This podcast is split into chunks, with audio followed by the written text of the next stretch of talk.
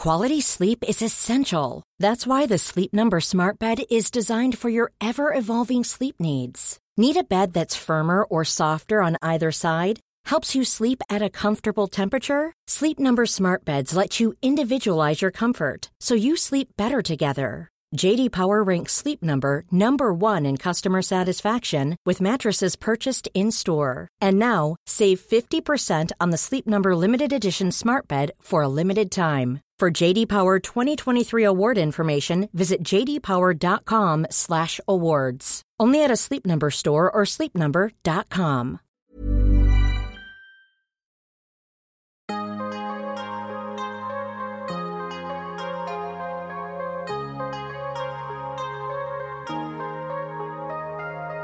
Vores mentale sundhed er nedadgående, og det er til trods for, at vi aldrig har været rigere, aldrig har haft flere muligheder og aldrig har levet længere. Det skal vi tale om. Vi skal tale om alt det, der fylder inde i os. Min erfaring er, at når vi taler højt om de ting, så opdager vi, at der er mange andre, der bøvler med de samme ting. Jeg tror på, at vi kan lære af og inspirere hinanden ved at dele vores sårbarheder, erfaring og viden. Velkommen til Vores Mentale Sundhed, en Mindcare Collective podcast, hvor vi taler om store og små ting, der fylder inde i relateret til mental sundhed. Jeg håber, at du vil lytte med, og at du følger med på min Mindcare Collective profil på Instagram, hvor jeg deler indhold til refleksion, motivation og inspiration. Jeg hedder Lea Helmand. Som I nok kan gætte, så er det ikke helt gratis at lave podcasts. Hvis I kan lide det, I hører i podcasten her, og gerne vil høre mere, så er I selvfølgelig altid meget velkomne til at støtte projektet ved at donere et valgfrit beløb via MobilePay til nummeret 55503, som I også skal finde i tekststykket her under afsnittet. Selv en tiger gør en forskel. I podcasten i dag har jeg besøg af psykolog Rikke Nørgaard Elster. Vi taler om noget, som vi efterhånden er lidt trætte af, men som er noget, der har påvirket os enormt meget de sidste par år. Jeg taler nemlig med hende om corona, og om hvordan corona har påvirket os og vores mentale sundhed. Hvad for en krise, som corona os egentlig til at føle? Hvilke negative konsekvenser har det for os og for det, der fylder hos os indeni? Og har corona egentlig nogle positive konsekvenser? Det er de spørgsmål, jeg diskuterer med Rikke i dagens afsnit. Afsnittet her det blev optaget, da der i starten af året stadig var nedlukninger i Danmark, og det bærer afsnittet selvfølgelig præg af. Samtidig så tror jeg som nævnt, at ret mange af os faktisk er lidt trætte af at tale om corona og tænke på corona. Jeg tror, vi føler, at det er ved at være et ret overstået kapitel. Forhåbentlig i hvert fald. Alligevel synes jeg, at afsnittet er vigtigt for at forstå, hvilken påvirkning corona rent faktisk har haft for os mentalt, både kortsigtet og langsigtet. Velkommen til Rikke Nørgaard Elster. Tusind tak. Rikke, jeg er rigtig glad for, at du vil være med i dag i Vores Mentale Sundhed, en Mindcare Collective podcast, hvor vi i dag skal tale om noget, der i den grad har fyldt i vores liv de sidste to år. Vi skal nok ikke så overraskende med den intro, nemlig tale om corona. Den kære corona. Vi skal ikke tale om epidemien eller sygdommen i sig selv, men vi skal tale om, hvordan corona har påvirket og til dels stadig påvirker vores mentale sundhed. Den påvirker på forskellige måder os alle sammen, men det virker til, at særligt den yngre befolkning bliver påvirket negativt af corona, når vi taler om det, der fylder inden i os, som den her podcast jo handler om. Og det skal vi altså tale om i dag. Inden vi dykker ned i det, så vil jeg gerne starte med kort at introducere dig.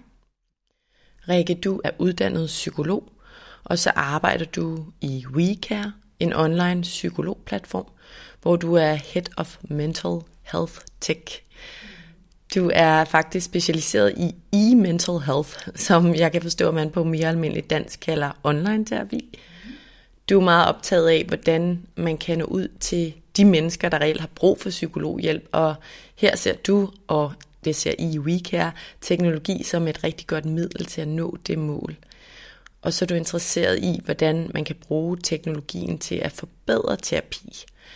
Kan du ikke lige starte med at uddybe det? Hvordan ser du, at man kan forbedre terapi, som jo som udgangspunkt foregår i en interaktion mellem to mennesker ved hjælp af teknologi? Det kan du tro. Det er der rigtig mange måder på, hvor man kan. Øhm, helt generelt så har man brugt teknologien på mange måder allerede i at, at gøre terapien bedre.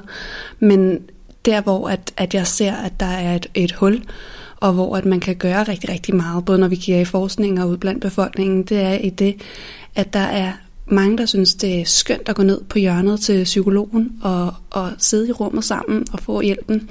Men der er også rigtig mange, som faktisk vil foretrække at sidde derhjemmefra, og som ikke tager ned til psykologen på hjørnet. Så for mit vedkommende handler det egentlig om, at vi når ud til dem, som ikke får hjælp PT, øhm, og for dem, hvor det passer bedre at gøre det over video eller over skrift, som er noget af det, vi fokuserer rigtig meget på i WeCare. Så i forhold til den her forbedring, så er det især i forhold til tilgængeligheden? Ja, Lige præcis. At gøre det mere tilgængeligt at få terapi. Om det er midt om natten, at du kan skrive til din psykolog, når tankerne rammer, eller det er, at du kan arbejde i udlandet, eller være på forretningsrejse, og stadig få psykologhjælp. Øhm, det er sådan, når man taler om de lidt mere sådan almindelige typer af udfordringer, men det er jo også hvis vi oplever en depression på et tidspunkt i livet, hvor det at komme ud af døren er en for stor opgave, så det at du kan få psykologen hjem til dig via din skærm, det gør en kæmpe forskel for rigtig, rigtig mange. Interessant. Jeg kan mm. forestille mig, at der er forskellige holdninger til det emne, for jeg kunne forestille mig, at der også var nogen, der vil trumfe det der mm. fysiske kort, og, og det kan jeg egentlig også godt sætte mig ind i. Jeg sætter også meget pris på den fysiske dialog, men her under corona, jeg, jeg har flere gange gået i terapi, jeg er stor mm. fortaler for det. Der måtte vi også gøre det online et par gange, og mm. det virkede egentlig okay. Men det, jeg særligt ser som fordelen ved, ved det, I gør, det er måske den der fleksibilitet, altså i et liv, hvor man, eller hvor ikke man, men jeg for eksempel har to små børn og arbejder i ydertimer, nu er det så lige den her periode af mit liv lidt anderledes, men det har da været langt hen ad vejen, så få tid til at skubbe den der psykologteam ind, der, øh, eller terapiteam, hvad end det nu er for en form for mm. terapi, der kunne jeg forestille mig, at der er nogle, der er nogle fordele i hvert fald. Det er der bestemt. Altså, bare lidt det, du nævner med at få det passet ind i en hverdag. Der er der jo mange, der ikke har muligheden for at gå fra kontoret eller arbejdet mellem 8 og 16, hvor psykologen er åben. Så, så for dem, der er det bare ikke en mulighed øh, på den traditionelle måde. Men du har ret i, der er delte holdninger. Og det, jeg plejer at sige, det er, at det er ikke et enten eller, det er et både og. Fordi at lidt ligesom det tog os tid for os at vende os til netbanken, øhm, og nogen stadig i starten foretræk kun at, at gå ned i banken og sætte pengene ind og lave transaktionerne. Så på den ene side så har vi det en, en modning af, hvordan vi ser det, og hvad vi er komfortable i, men, men på den anden side så er det også at, nå ud til dem, som ikke får hjælp på, på den måde, der er i dag. Hmm. Lad os øh, dykke ned i det med corona og hvordan det påvirker os. Mm. Når man læser om, hvilken påvirkning corona har på vores mentale sundhed og særligt på unge menneskers mentale sundhed, det er i hvert fald sådan, jeg læser det, så er det jo ikke en særlig positiv påvirkning, corona har.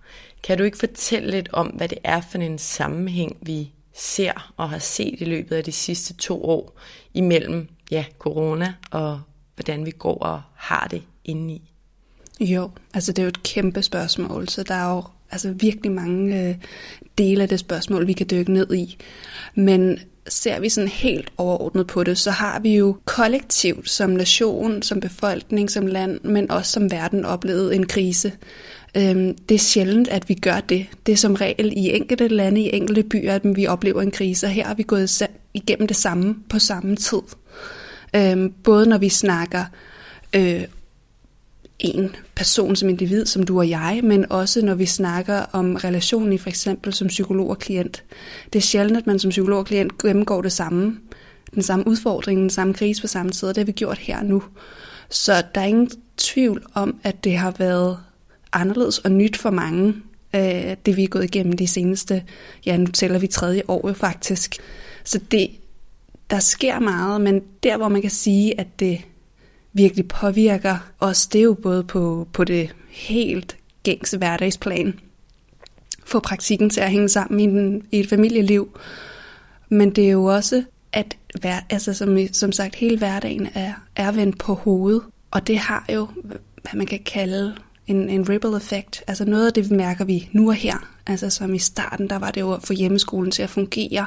Finde ud af, hvad er restriktionerne? Hvordan tager man, får man handlet ind? Hvordan får vi gjort alle de her forskellige ting? Og så er det jo gået over til, fordi det har varet over så lang tid og været over nogle forskellige bølger, til også at påvirke os på et, på et længere plan. Øhm, og det vi kan sammenligne det med, hvis vi skal sådan gå tilbage i tiden og se, kan vi sammenligne det med noget, så kan vi se det på de pandemier, der har været før, altså når vi snakker SARS. Øh, for eksempel, der så man, at der var et, en større grad af PTSD, stress, angst og depressioner efterfølgende, og faktisk også et år efter det var overstået. Øhm. er det også den kobling, vi, vi ser i dag? Det vil jo, ved tallene jo vise, der er rigtig mange forskningsstudier, der er sat i gang her under pandemien. Faktisk var, vil jeg sige, forskningsverdenen enormt hurtigt til at reagere til at sætte både for midler til at lave nogle forskningsstudier blandt unge, blandt middelalderen, blandt ældre. Så vi har ikke alle tallene endnu, men for eksempel er der lavet et, et studie, hvis vi snakker lige så fat i de unge, fordi som sagt, dem bliver der, er der blevet talt meget om, det har haft en stor effekt på dem. Øhm, der viste, at for en fjerdedel af dem, der var det en kæmpe omvæltning, at da nedlukningen kom, altså den første, hvor at for nogle var det positivt, og for andre var det negativt. Øhm, og hvad var det for nogle positive og negative ting, der fylder som konsekvens af den her omvæltning? Det, det giver jo lidt sig selv, at, at det er en omvæltning, ikke? Altså der ja. er en masse ting, der sker på en helt ny måde. Præcis. Hvordan har det påvirket os? Jamen, for de unge i, i det her studie, der var det, de fandt, at på, på den positive side, der var nogen, der fandt det som en, en, en lettelse faktisk, ikke at skulle hen i skolen hver dag, at de ikke skulle det, altså det er virkelig blandet. Det er alt fra, hvad du har på at tøj. Det var en lettelse, at man bare kunne gå derhjemme, var der nogle citater om, at have det tøj på, man godt kunne lide. Der var tale om, at man ikke hele tiden sammenlignede sig med sidemarkerne om, hvor hurtigt man var til at løse opgaver eller læse teksterne. Øhm, det er det jo blandt 8. klasses elever. Øhm, og, på den negative side, der var der tvivlen om, får jeg lært det, jeg skal? Øhm, effekten af, at du ikke er sammen med dine venner i skolen på, på den måde, du plejer. Og det er jo, hvis man trives i, med sine venner i skolen, så er det jo et tab at lige pludselig være hjemsendt og ikke have dem i hverdagen på samme måde. Og noget af det negative, der også blev sat fokus på, det var, at relationen til lærerne heller ikke var den samme det, at du havde dem online, der var ikke den samme tilgængelighed til læreren. Både i forhold til læring, men også i forhold til det sociale og, og helt generelt trivsel. Mm. Så det der med, at man har snakket om, hvad er effekten på de unge, der bliver vi nødt til at dissekere det, fordi det her, det, det er ikke én. Vi kan ikke skrue alle over en kam, eller så alle over en kam og sige, det her det er effekten på de unge. For nogle har det været positivt, for andre har det været negativt. Og det kommer også an på, trives du derhjemme? Har du en god relation til mor, far, søstre, brødre? Eller er der noget alkoholmisbrug, som gør, at det ikke er særlig sjovt at være hjemme? Eller andre former for, for mistrivsel, der gør, at det var et, et break eller et, et, et frirum at komme hen i skolen.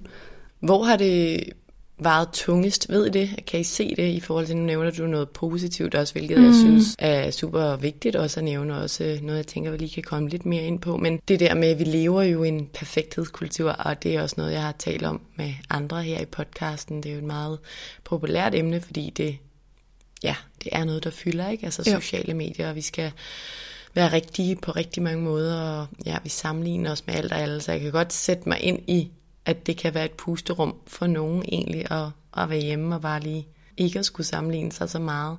Men når du taler om, at der både er positive og negative konsekvenser, er der noget af det, der vejer tungest?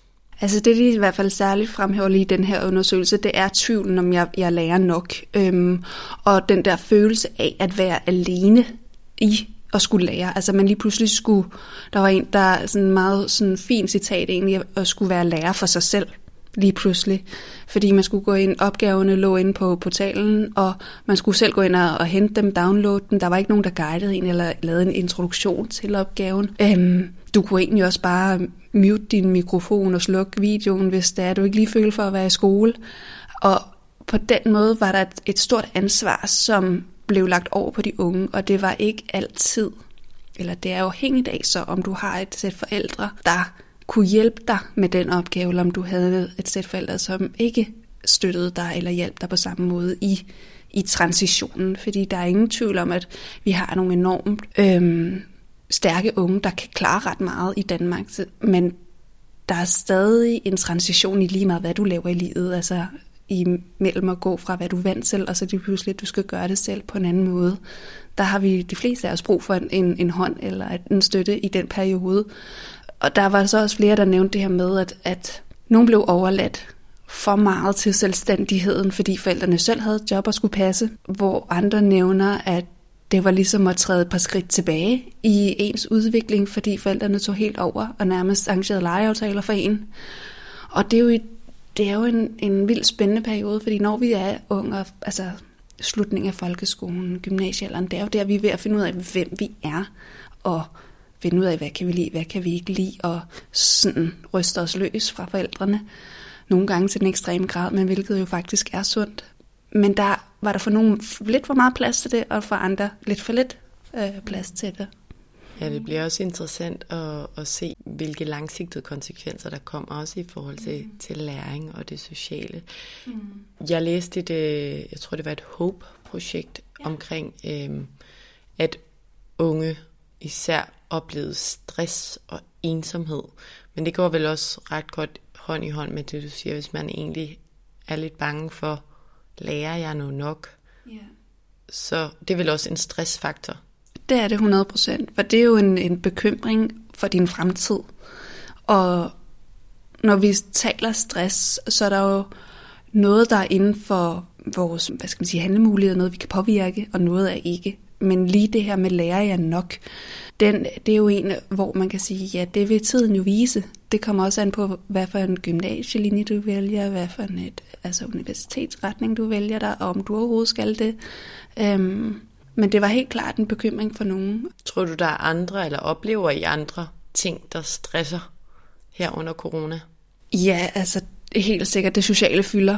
Øhm, mangel på det sociale. Øhm, men også for at tage et helt konkret eksempel, jeg havde en klient, der, der gik meget, var meget pligtopfyldende i forhold til det her med at skulle, man havde sin boble på max 5. Øhm, og der var noget, altså familien var selvfølgelig en del af boblen, men hun havde også nogle veninder, og hvor hun havde måttet vælge, for at hun overholdt de her bobleregler på 5, havde måttet vælge en fra. Øhm, og det havde virkelig påvirket hende enormt meget, for det var så den veninde, hun delte meget det følelsesmæssige med. Altså det, der var svært, det der var, gik skide godt, og ja, yeah, udfordringerne, tankerne. Og selvom hun sagde, at de kunne ringe sammen, så var det som om, der ikke var den, den samme privatsfære, når de ringede sammen, som når de sås. Øhm, og selvom man har jo talt meget om, at de unge ikke følger reglerne og, og ikke er så, så betænksomme, så, så har jeg i hvert fald oplevet det modsatte i, i de klienter, der har siddet i, i stolen over for mig, eller på videoen hedder det jo over for mig, at de har været enormt betænksomme omkring de her regler, både over for, for bedsteforældre, men også for søskende, som måske har været særlig sårbare, måske grundet noget sygdom, og hvor at lige i forhold til hende, at vi, vi taler om, hvordan kan du få hende med ind i din boble, øhm, fordi det havde sådan en stor effekt. Så om det var fem eller seks personer, som hun var i boble med, var måske mindre afgørende i forhold til de effekter, det havde på hende af, hvor, hvor ensom hun følte sig, og hvor meget hun savnede det samvær lige med den her specifikke veninde. Um, det, er en, det er en meget sød historie, ikke? Også fordi den jo virkelig eksemplificerer, at vi er forskellige selvfølgelig, mm. og at vi virkelig skal lære jo også at være i en krise, eller lære af en krise, og der er måske nogen, der sidder og griner lidt, eller synes, det er lidt tåbeligt, og ikke at kunne have en boble på sex, men det lyder som en, en pligtopfyldende person, der bare følger de regler, der bliver udstukket. Og det er jo ja, et godt eksempel på, hvordan vi har forskellige udgangspunkter, og hvordan vi så kan blive påvirket helt forskelligt. Præcis, præcis. Fordi hun vil jo, hun, som hun øh, taler om flere gange, jeg har jo ikke lyst til at være en del af dem, de taler om i, i nyhederne. Øhm, og der har man jo også talt om det der med, hvor den måde, vi har udskammet unge på i Danmark, øhm, at det måske ikke har været en repræsentativ måde at, at tale om de unge på, men der er enkelte. Lidt ligesom en, en kollektiv straf i klasselokalet. Det går ud over alle, hvis der er en, der kommer for sent. At man måske man skulle have set mere på de enkelte grupper. Øhm. Ja, og nu berører vi også lidt med den her historie ensomhed, ikke? Altså, mm. det tænker jeg må være en af de, de primære ting i, i oplever det der med, at unge, der er i en periode af deres liv, hvor der sker så meget, og de tager så mange valg, og de udvikler sig, og ja, lærer af sig selv og deres relationer og mm. alt det her, det, det går de glip af. Og det tænker jeg må, må give en enorm ensomhed, eller kan give en enorm ensomhed. Bestemt, men faktisk også en sorg over det, der ikke var. Altså den vogntur, eller det, det ritual øh, af en fejring måske, at du har færdiggjort 8. klasse, øhm, der ikke har været. Altså der har, det er i hvert fald noget af det, der har fyldt for, for nogle af dem, jeg har talt sammen med, at, at det der ikke var, det der ikke blev, og det at man ikke kan gøre det om. Øh, der kommer ikke en ny start i første G eller et nyt 2 G's år, hvor at mange har, taler jo om, at oh, gymnasietiden det er den bedste tid i mit liv. Det er der mange unge, der får at vide, inden de starter, at det her, nu går du ind i så de bedste tre år af dit liv. Og så den forskel, der er i, det er det, jeg har fået at vide, det var, og min oplevelse af det er helt anderledes. Hvad, for det første, hvad går jeg glip af, men også, hvordan kan jeg få det, som de havde? Det gad jeg da godt. Det, det lød ret fedt. Øhm. hvad, hvad skal de gøre? Hvad er jeres øh, råd i den forbindelse? Jeg ved godt, vi ikke kan komme helt i, i, i dybden her, men mm. jeg, har da, jeg har da også ondt af de unge, og jeg ved, at folk har det selvfølgelig forskelligt med både folkeskolen og gymnasiet, men jeg havde selv en fantastisk tid, især mm. i gymnasiet, mm. egentlig også i min folkeskole. Hvad skal de gøre? Fordi som du siger, de kan jo ikke gøre det om. Nej, altså det, som øh, jeg har fokuseret på en del med nogle af dem, det er egentlig at, at møde dem og anerkende mit tab. Altså forstå, hvad det er, der har gjort, at de synes, det var ærgerligt. For nogle har det været det sociale, for andre har det været den der markering af, at de ikke har følt, når så var jeg færdig med det, men ikke rigtig helt forstået det. Lidt, lidt ligesom, at, at flere af os også nævner, åh oh, gud, så nu er vi 2022. Det er da egentlig lidt vildt. Øh, hvor blev de år af? Øh, hvor vi har haft en helt anderledes hverdag, end vi plejer i, i de her forskellige bølger. Men sådan en helt konkrete råd, der det, som jeg har prøvet at fokusere på, det er, hvad, hvor kan du handle, hvor har vi handlemuligheder? Og lad være med at vente på, at det bliver anderledes.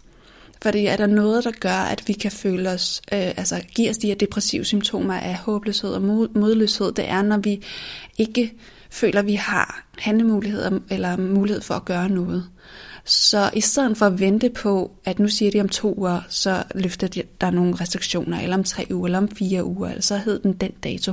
Så siger jeg, okay, hvis vi leger det her, det er sådan det næste halve år. Hvordan kommer du så bedst muligt igennem det?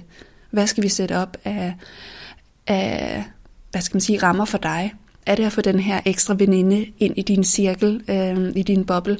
Er det at lave en, et udendørs fejring? Øh, er det at sætte en dato for at, at sætte en fejring, når der bliver åbnet op igen til sommer? For at ja, egentlig gøre, hvad, hvad, hvor kan du handle, hvor kan vi gøre noget i, i din situation her og nu, hvis, hvis det her fortsætter de næste tre måneder eller halve år. Så sæt nogle små mål, der på en eller anden måde kan skabe noget glæde, og så husk at fejre de små mål, når ja. man når til dem. Ja, 100, og, og, og, men også at lad os lege, at det her det fortsætter et halvt år. Hvad skal du gøre? Fordi vi kan ikke blive ved med at vente og være i venteposition, for så får vi den følelse af at være handlingslammet. Den er ikke rar for nogen. Vi kommer lidt tilbage til, hvad, hvad vi egentlig kan gøre. Men øhm, jeg tænker på, jeg ved, at jeres virksomhed stadig er relativt ny. Den har et par år på banen. Så I kan nok ikke lave en masse sammenligninger omkring, hvad I oplevede før corona og, og hvad I oplevede nu. Men hvis vi alligevel taler om, hvad der er sket i løbet af de sidste par år, er det så især corona, folk kommer til jer omkring, eller hvor meget fylder det og nu har vi talt lidt om, hvordan det fylder hos mm. folk, men hvor meget fylder det egentlig hos, hos jeres klienter? Det er et rigtig godt spørgsmål, og faktisk et, for, et spørgsmål, som også ret, rigtig mange øh, journalister har ringet om, hvor det må fylde det hele. Fylder det ikke alt i samtalerne? Og selvom selve vores virksomhed ikke har andet end de her tre år på banen, så er der jo, har vi jo autoriserede psykologer, som har rigtig, rigtig mange års erfaring, der der kan fortælle sådan, det er den, den gentagende øh, fortælling, også min egen oplevelse, det fylder faktisk utrolig let. Altså corona, selve corona fylder utrolig lidt, men de udfordringer, som enhver krise giver os, om det er en økonomisk krise, vi går igennem i familien, eller en sygdomskrise, vi går igennem enten med os selv eller en, en nær pårørende, det er den krise, der fylder, altså så for eksempel, at parforholdet kan være enormt presset øhm, i en coronanedlukning, hvor du skal køre hjemmeskole, du har stadig et arbejde, hvor du har forpligtelser. Samtidig så har du også en, øh, måske nogle ældre forældre, som du har et stort ansvar for, for måske for både praktisk og socialt. Øhm, så det pres, en, en krise ligger på os, om end det er corona eller en krise, som vi kun oplever som familie, fordi det er noget sygdom, det er det, der, der fylder. Der er mange, der, der kommer og fortæller for eksempel, at oh, vi oplevede det samme dengang X, Y, Z, dengang øh, min partners forældre gjorde sådan sådan, eller oplevede det og det og det, eller dengang jeg havde en fødselsdepression, eller du ved, der folk drager øh, paralleller til tidligere kriser i deres liv. Øhm, dog med den her forandring, at, at det påvirker hele familien på en anden måde, fordi at selv hvis du har en, en, en kronisk syg partner, eller en partner, der oplever alvorlig sygdom, så påvirker det selvfølgelig dig og de nærmeste i familien, børnene også, men det er ikke fordi børnene bliver sendt hjem fra skolen nødvendigvis, øh, og du også lige har en hjemmeskole, så der er nogle forskelle, men det er den måde, som vi også oplever andre kriser på, øh, med at det kan gøre, give os flere angstsymptomer, fordi vi er bekymrede omkring fremtiden, eller hvad skal der ske i morgen, eller sygdom. Øh, eller kan få nogle altså depressive symptomer på den her modløshed og, og håbløshed og generelt nedtrykthed. Så det er det, er det vores, altså alle vores psykologer kommer melder tilbage gang på gang, at det ikke corona, der nødvendigvis er temaet for samtalen, men de afledte effekter af at mm. gå igennem. Ja, og i og med, at vi, som du også startede med at sige, jo af god grund, alle er i den her krise, så kan det være, at vi er påvirket af den forskelligt, men så er frekvensen vel af de her emner større, altså fordi vi er flere, der samtidig rammes af nogle specifikke ting. Ja, altså vi har utroligt travlt, eller altså med klienter, der har brug for hjælp, men jeg oplever, når jeg taler med kollegaer i, i andre klinikker, i, i andre, altså psykiatrien, at de også oplever det her kæmpe, kæmpe pres, øhm, kæmpe efterspørgsel på at få hjælp, og faktisk at det er taget til her. Ja, i efteråret og her nu, at der er ja, stor tilstrømning.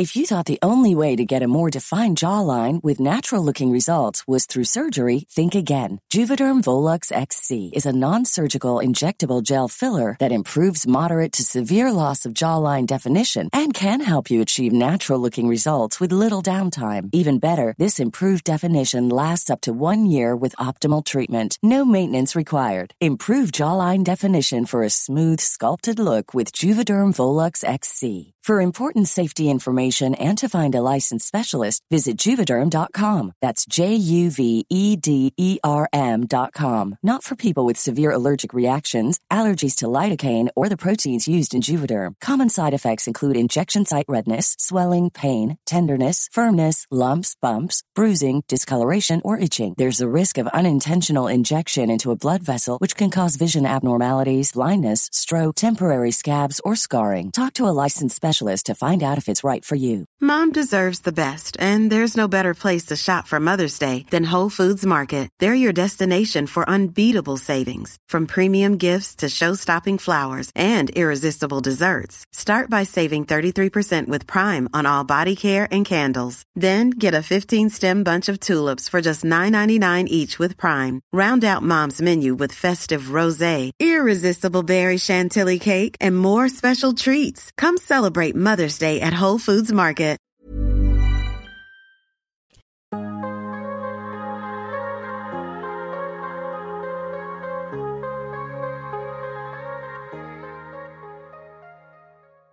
Rikke, lad os tale lidt om, hvad vi kan gøre. Nu var vi lidt inde på det, men vi kan jo af gode grunde ikke øh, fjerne corona, og vi kan selvfølgelig heller ikke i snakken her komme fuldstændig dybt med præcis, hvordan vi undgår at blive mentalt negativt påvirket af den her epidemi. Også fordi, og måske især fordi, at folk dealer med forskellige problemer, og ja, derfor har brug for forskellige løsninger og, og terapi, der kan hjælpe lige præcis dem.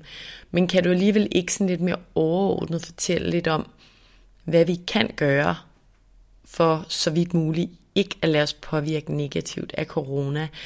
Hvad skal vi fokusere på, eller ikke fokusere på? Hvad skal vi huske at tage med du var lidt inde på det her med, lad os forestille os, at det fortsætter, og, mm. og tale om, hvad vi så kan gøre. Men er der andre sådan gode råd, I har, eller du har? Mm, jamen bestemt. Altså det er jo det er jo selvfølgelig individuelt, hvad for en situation man er i, men et, et godt sted at starte er det, som jeg også har talt med mange unge om. Lad os, øh, lad os forestille os, at det her det er, fortsætter det næste halve år. Hvordan skal vi sætte et liv op for dig, som gør, at du kan komme godt igennem det, eller bedst muligt igennem det. Og, og det handler egentlig om at tage sådan, ja, handlemuligheden tilbage på egen banehalvdel, og lade være med at sige, at det er, det er op til øh, Sundhedsministeriet, eller Mette Frederiksen, hvad det er, hun udstiller af, af, af restriktioner i denne uge eller i denne her måned.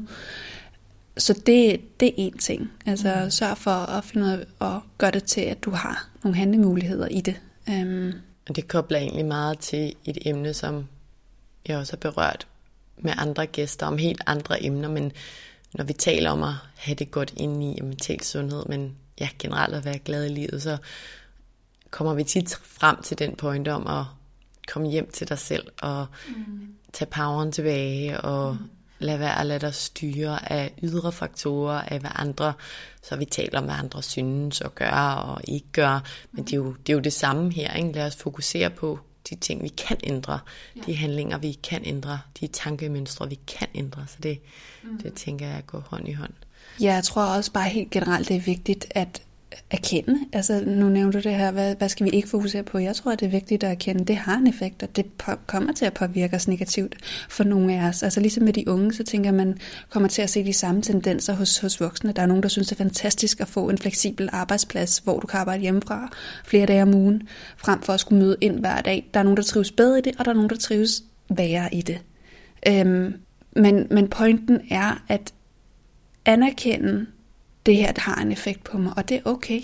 Der er måske en sorg over, at der er nogle ting, du har misset, ligesom de unge. Der er nogle festligheder og ritualer, man ikke har kunne gøre på samme måde. Samle en hel gymnasieskole og have en masse fester og temafester sådan igennem året. Men det samme gælder for voksne. Der er jo en masse, der har udsat deres bryllupper. Der er også begravelser, der ikke har kunne være afholdt. Så jeg vil egentlig sige, at det er lige så vigtigt at anerkende det tabte, for at vi ikke bare skynder os videre til det gode, øhm, men lige sidder med det for en stund. Så vi skal anerkende det, vi har tabt og være i det, og så skal vi skabe muligheder for os selv og forestille os, at det her fortsætter. Er der andet sådan lidt mere overordnet også, ligesom de her råd, vi kan, vi kan give lytterne med? Det er sådan en, der kigger mere fremad, og som der er nogen, der vil sige, åh, det har jeg ikke, det er jeg ikke endnu, og nogen vil sige, åh, det, det vil jeg faktisk gerne sætte mig og reflektere over, eller skrive ned om, hvordan ændrede det sig til, til det gode i din hverdag? Var der noget godt, du tog med? Altså eksempelvis, så er der flere unge, der nævnte i den her undersøgelse, at noget af det, de godt kunne tænke sig at tage med videre efter, at der blev åbnet op igen i, i samfundet, det var at være mere sammen med deres forældre. Og det lyder meget idyllisk, og jeg tror, at hver forælder håber, at det er deres unge, der har sagt det. Men er der noget, du godt kunne tænke dig at tage med derfra, som faktisk fungerede bedre, eller føltes bedre for, for dig. Og for nogle har, nogle har haft tid til at reflektere rigtig meget her under pandemien, fordi de måske har været hjemsendte, og andre har haft fuld fart fremad. Så det er jo virkelig også individuelt, hvad pandemien faktisk har budt en, øhm, og dermed også muligheder. Mm. Og nu er du selv inde på nogle af de positive ting, og jeg tænker da også, at i hvert fald, at den, den her corona har da også bragt mit liv nogle gode ting. Den har også været skide irriterende, og mm. jeg er måske ikke blevet så påvirket af den, men noget jeg da har tænkt over er, at min, min kæreste og jeg og vores to små børn, vi har, vi har normalt rigtig mange planer. Selvfølgelig ikke vores børns skyld, det er det primært, det min kæreste er min skyld, men, men der har vi ligesom været lidt tvunget til at, at få en friere kalender, og vi har haft nogle, nogle søndage især, hvor vi, og weekender, hvor vi slet ikke har haft nogen planer. Det er meget uvendt, men hvor vi faktisk har været sådan tænkt over, hvor, hvor dejligt det egentlig var. Altså det der med, at der kunne være lidt mere impulsivitet, og måske lige ekstra meget nærvær faktisk i det, man nu er i. Og øh, det er da også noget, jeg har, jeg har hørt andre nævne, altså det her ekstra nærvær. Tror, vi alle sammen stræber på at være nærværende også i vores almindelige liv, eller lad os sige før coronaliv. Mm. Men, men der har vi været lidt tvunget på en anden måde, som man kunne godt sige havde nogle, nogle gode ting med sig, ligesom du nævner nogle børn, der egentlig gerne vil være sammen med deres forældre mere, altså fordi mm. menneskelige relationer og tid, altså hvor vi ikke hopper fra den ene aftale til den anden, der hvor vi giver det tid, det, det kan også noget, ikke? Bestemt. Og, og så vil jeg sige, altså det er jo fantastisk at opleve at kunne være mere nærværende. Og så er der alle dem, der tænker, ej hvor bliver det bare dejligt at komme tilbage på arbejdet. Ikke? At, at jeg har en, en anden klient, som, hvor at apropos, hvis det her fortsætter næste halve år, hvad skal vi gøre, for du også kommer godt igennem for, for den her klient, der stod rigtig meget for hjemmeskolingen. Og, og det han sagde, det var, jeg tror måske, at jeg skal tale med min partner om at få en, et frirum en gang om ugen, hvor at jeg kan tage ud og fiske. Fordi at der var så meget familiesamvær, hvor han var sådan, den alene tid, jeg før havde, har jeg slet ikke haft det seneste år. Jeg har brug for at få noget af den igen. Altså, så den går begge veje. Altså, vi er mere sammen, men der er også nogen, der har oplevet det her med, at skulle den anden vej igen. Øhm. Helt sikkert. Altid interessant at se det fra, fra begge sider. Mm.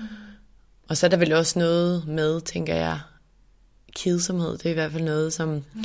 jeg har tænkt meget over de sidste mange år. Jeg er dårlig til det, og jeg tror, vi lever i et samfund generelt, hvor vi er dårlige til det, fordi vi hele tiden har den der telefon. Det har vi jo så stadig, selvom der er corona, men, men vi har nok været tvunget til nogle gange at kede os lidt mere. Det tænker jeg også er en meget sund ting.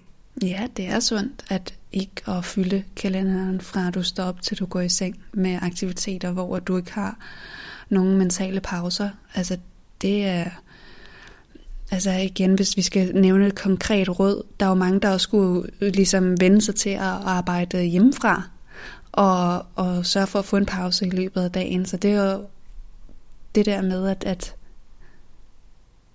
huske pauserne, om det så er i arbejdsrelationer, om det er i familie, om det er med dig selv, øhm, men helt sikkert. Så skal vi nok bare også huske at slukke både ja, telefon og måske også nyheder engang imellem og bare lige være. Og jeg har også lyst til at høre lidt om de langsigtede konsekvenser, hvis I ved noget om det. Hvis vi lige mm. taler lidt mere om, om den ungdom der.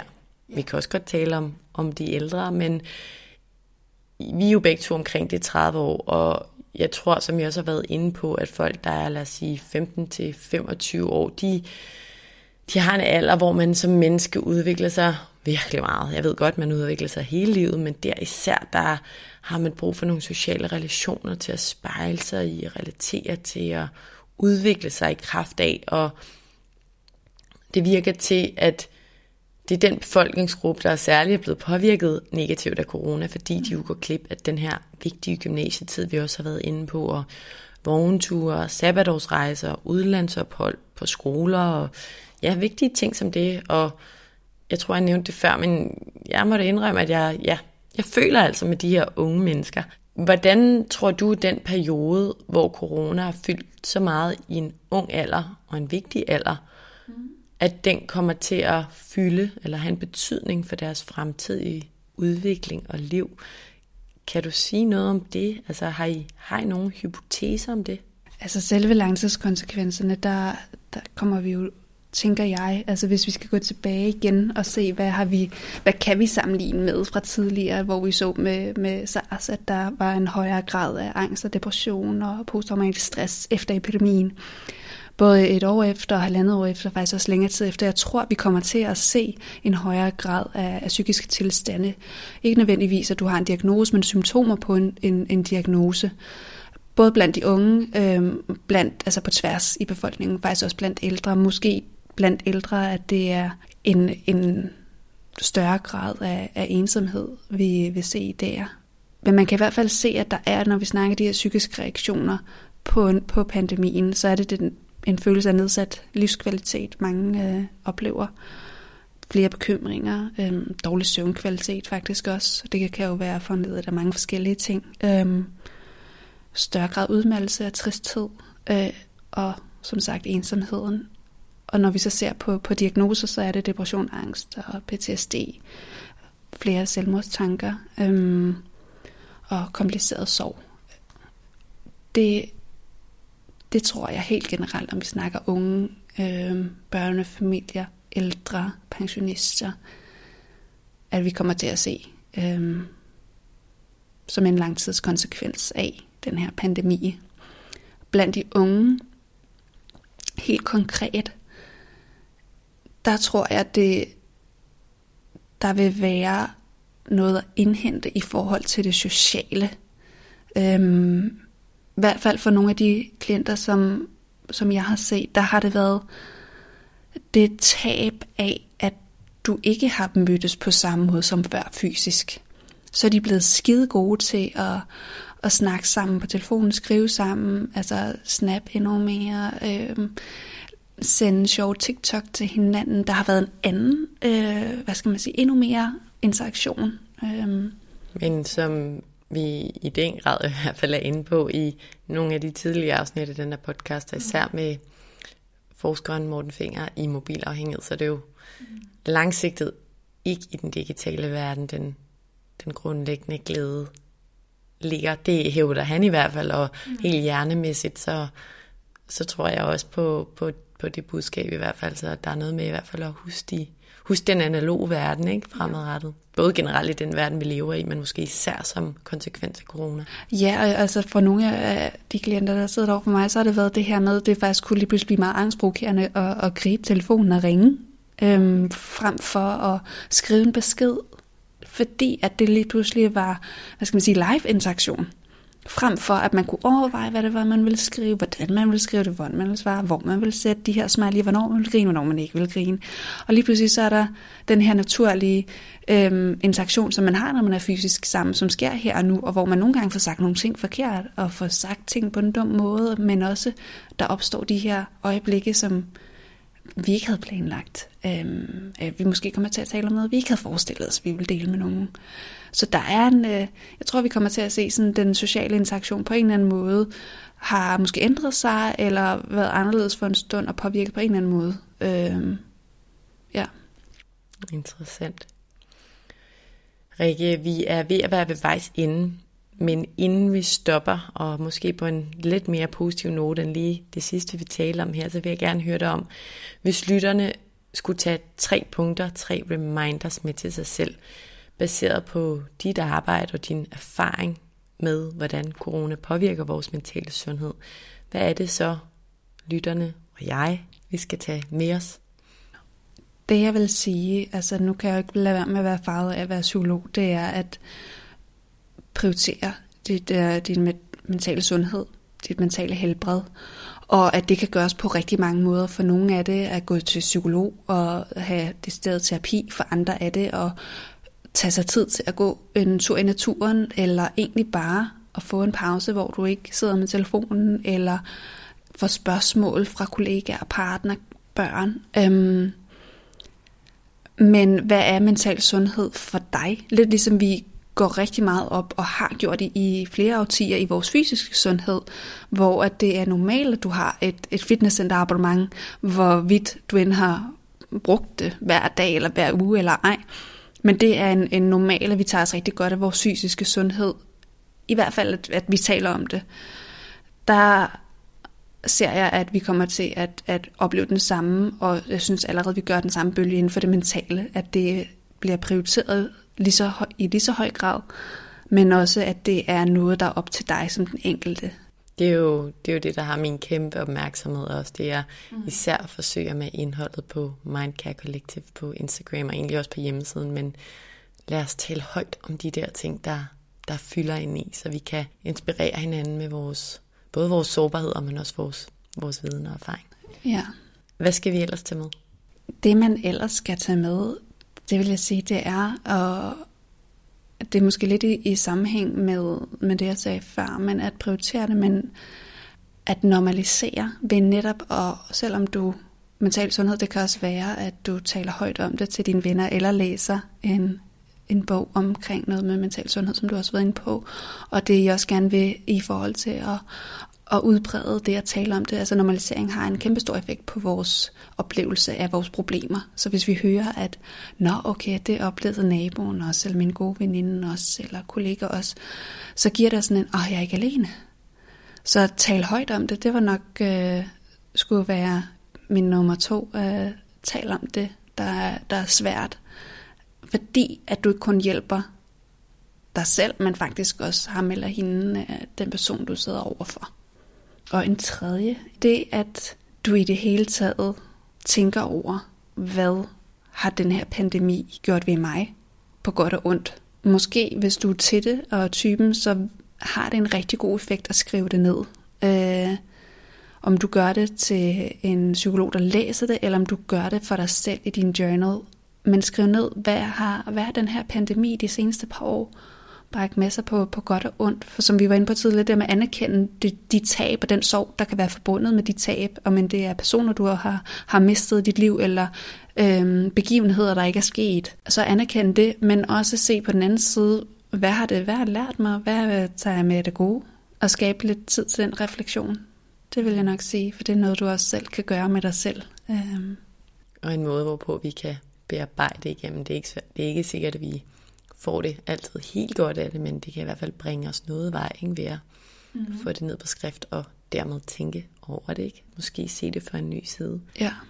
Rikke, tusind tak, fordi du vil være med i dag. Jeg håber, at øh, vores snak har fået nogen derude til måske at føle sig en lille smule mindre alene, eller måske har det givet noget inspiration til nogen med på vejen. Tak fordi du vil komme. Velbekomme. Det var en fornøjelse.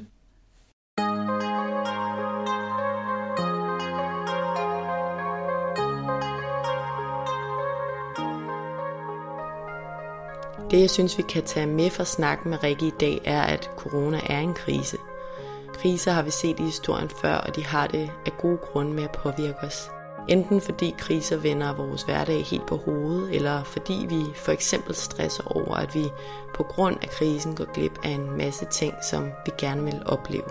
En anden ting, jeg synes, vi skal tage med, er, at vi, ligesom når det drejer sig om andre emner, kan blive klogere på os selv og på hinanden ved at tale højt om tingene. Hvis vi som en konsekvens af coronaepidemien føler os ensomme, eller måske endda stresset over ting, vi ikke har nået, men gerne vil nå, eller noget helt tredje, så kan vi ikke rigtig miste noget ved at tale højt om det. Måske til venner og familie, eller måske til en form for terapeut. Når alt kommer til alt, så er der nok mange af os, der sidder med de samme tanker og følelser. Jeg vil også gerne understrege en anden vigtig pointe, som jeg også har berørt i podcastafsnit med andre eksperter, og det er det her med, at vi så vidt muligt bør fokusere på det, vi kan ændre, og ikke bruge en masse bekymringer, hvis vi kan undgå det. Tanker og mental kapacitet på at bekymre os om og frygte alt det, vi ikke kan ændre. Det kan være rigtig svært, men enormt virkningsfuldt i forhold til at skabe mindre larm og ja, mere mental ro indeni. Vi skal også huske på de gode ting, som vi kan tage med fra den her coronaepidemi. Altså det her med, at nogle af os er blevet tvunget til faktisk at kede os, hvilket faktisk er ret sundt for os. Vi har formentlig skåret ned på planerne i en travl hverdag, og vi har formentlig oplevet en anden form for nærvær. Det kan vi med fordel huske at tage med os videre. Også til den dag, forhåbentlig meget snart, når corona slet ikke fylder i vores hverdag mere. Tusind tak, fordi du lyttede med i dag. Hvis du kunne lide det, du hørte, så håber jeg, at du vil trykke på subscribe-knappen, så du altid ved, når der udkommer et nyt afsnit. Du må også meget gerne rate podcasten her og skrive en kommentar i kommentarfeltet herunder, hvis du har noget på hjerte. Du er som nævnt også altid meget velkommen til at støtte podcasten her med et valgfrit beløb, hvis du kan lide det, du hører og gerne vil høre mere som det. Det kan du gøre via MobilePay til nummeret 155503 som du også finder i tekststykket herunder. Som det aller sidste, så vil jeg også opfordre dig til at skrive til mig, hvis der er nogle særlige emner, du rigtig gerne vil høre om i relation til mental sundhed og til det, der fylder inden i os. Enten fra et ekspertperspektiv eller igennem en personlig beretning. Skriv til mig via min Instagram-profil, Mindcare Collective, hvor jeg i øvrigt håber, at du følger med, eller skriv til mig via min hjemmeside mindcarecollective.com. Tak fordi du lyttede med.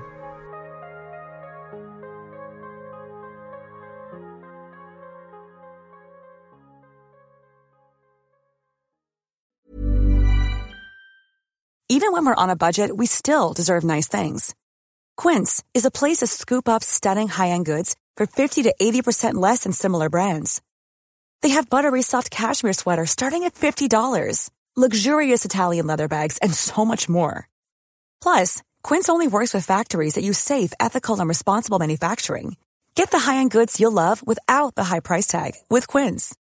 Go to quince.com slash style for free shipping and 365-day returns. Mom deserves the best, and there's no better place to shop for Mother's Day than Whole Foods Market. They're your destination for unbeatable savings, from premium gifts to show-stopping flowers and irresistible desserts. Start by saving 33% with Prime on all body care and candles. Then get a 15-stem bunch of tulips for just $9.99 each with Prime. Round out Mom's menu with festive rosé, irresistible berry chantilly cake, and more special treats. Come celebrate Mother's Day at Whole Foods Market.